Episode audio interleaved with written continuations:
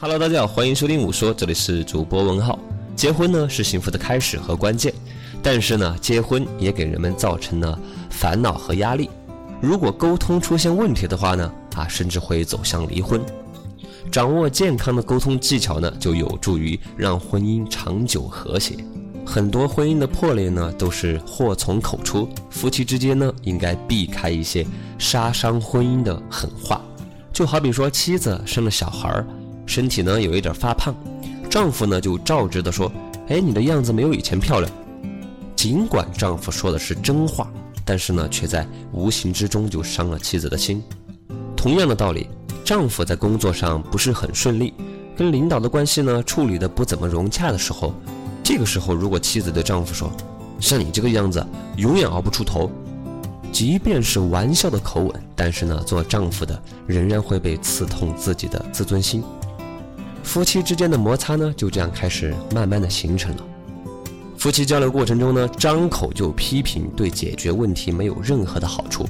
在遭受批评的时候呢，人们往往会对批评的话语自动给屏蔽，充耳不闻。之后呢，就会愤怒的采取防御的反制措施，开始罗列对对方的不满。结果呢，就让夫妻双方都深感不安。怎么办呢？减少你。从来不怎么怎么样的句式，用建设性的方式积极的解决问题。就好比这种情况，当他没有收拾房子的时候，你就不要说你从来不收拾房子，但你可以这样说，就说今天需要完成的家务真的很多，我忙不过来了，你帮我扫地怎么样？有你的帮忙，我感觉真的很轻松。大家看这样是不是好得多呢？夫妻的争吵升级后，很容易说出伤害对方的话。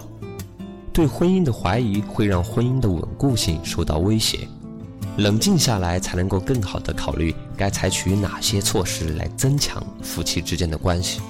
当你开始贬低自己的另一半的时候，你其实已经开始在贬低自己和你们之间的婚姻了。